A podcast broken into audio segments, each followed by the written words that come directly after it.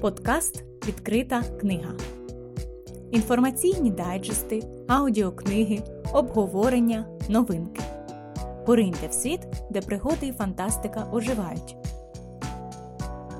Хай перед вами завжди буде відкрита книга. Сьогодні, малята, у рубриці Читання перед сном ми пропонуємо вам послухати казочку Наталі Забіли про білочку та зайчика веселих пустунів.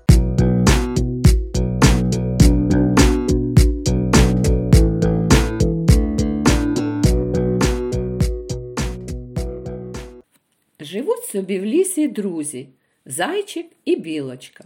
Уночі зайчик спить під деревом у норі, а білочка на дереві угорі. І тоді все навколо стихає, лиш вітерець кущі колихає. Та як прокинуться вранці друзі, іде галас по всій окрузі, бо такі вони пустуни, такі стрибуни та реготуни, таке зранку до вечора коять, що весь ліс не має спокою.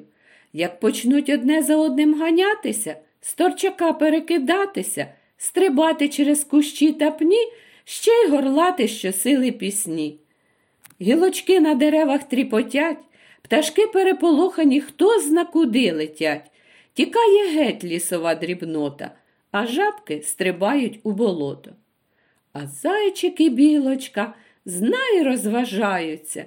Якщо і гримне хтось, не ображаються. От одного разу каже їм велика мудра черепаха. Годі вам пустувати й галасувати.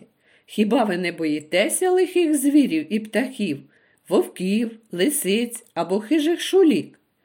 Не боїмося, не боїмося, гукають зайчик і білочка. Нема в нашому лісі ні вовків, ні лисиць, ані хижих шулік. Нам нема кого боятися. А ви краще б не вихвалялися, каже Черепаха. В сусідньому лісі таки є страшна птаха.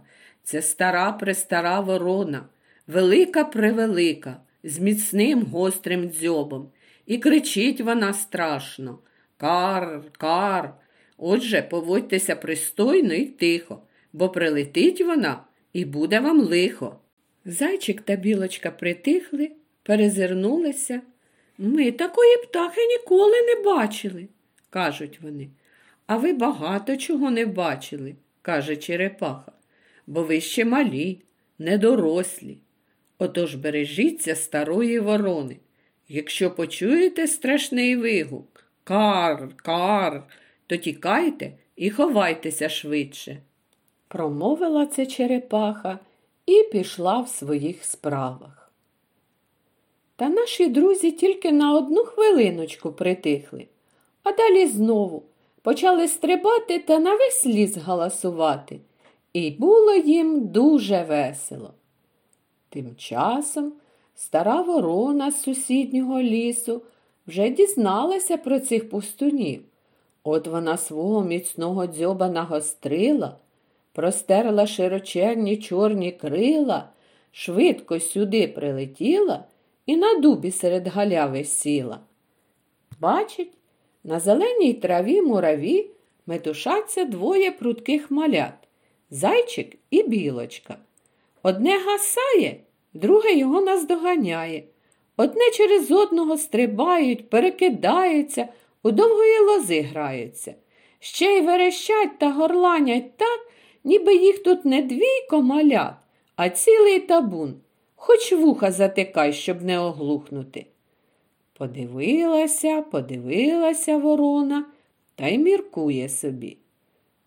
Підманю їх ближче, щоб мені старі за ними не ганятися. Не втечуть вони від мого дзьоба. І каже їм Добрий день, малята, привіт вам із сусіднього лісу. Почули це зайчик і білочка, припинили свою розвагу і нашорошили вуха. Із сусіднього лісу це з того самого, де живе страшна птаха ворона. Ви її знаєте?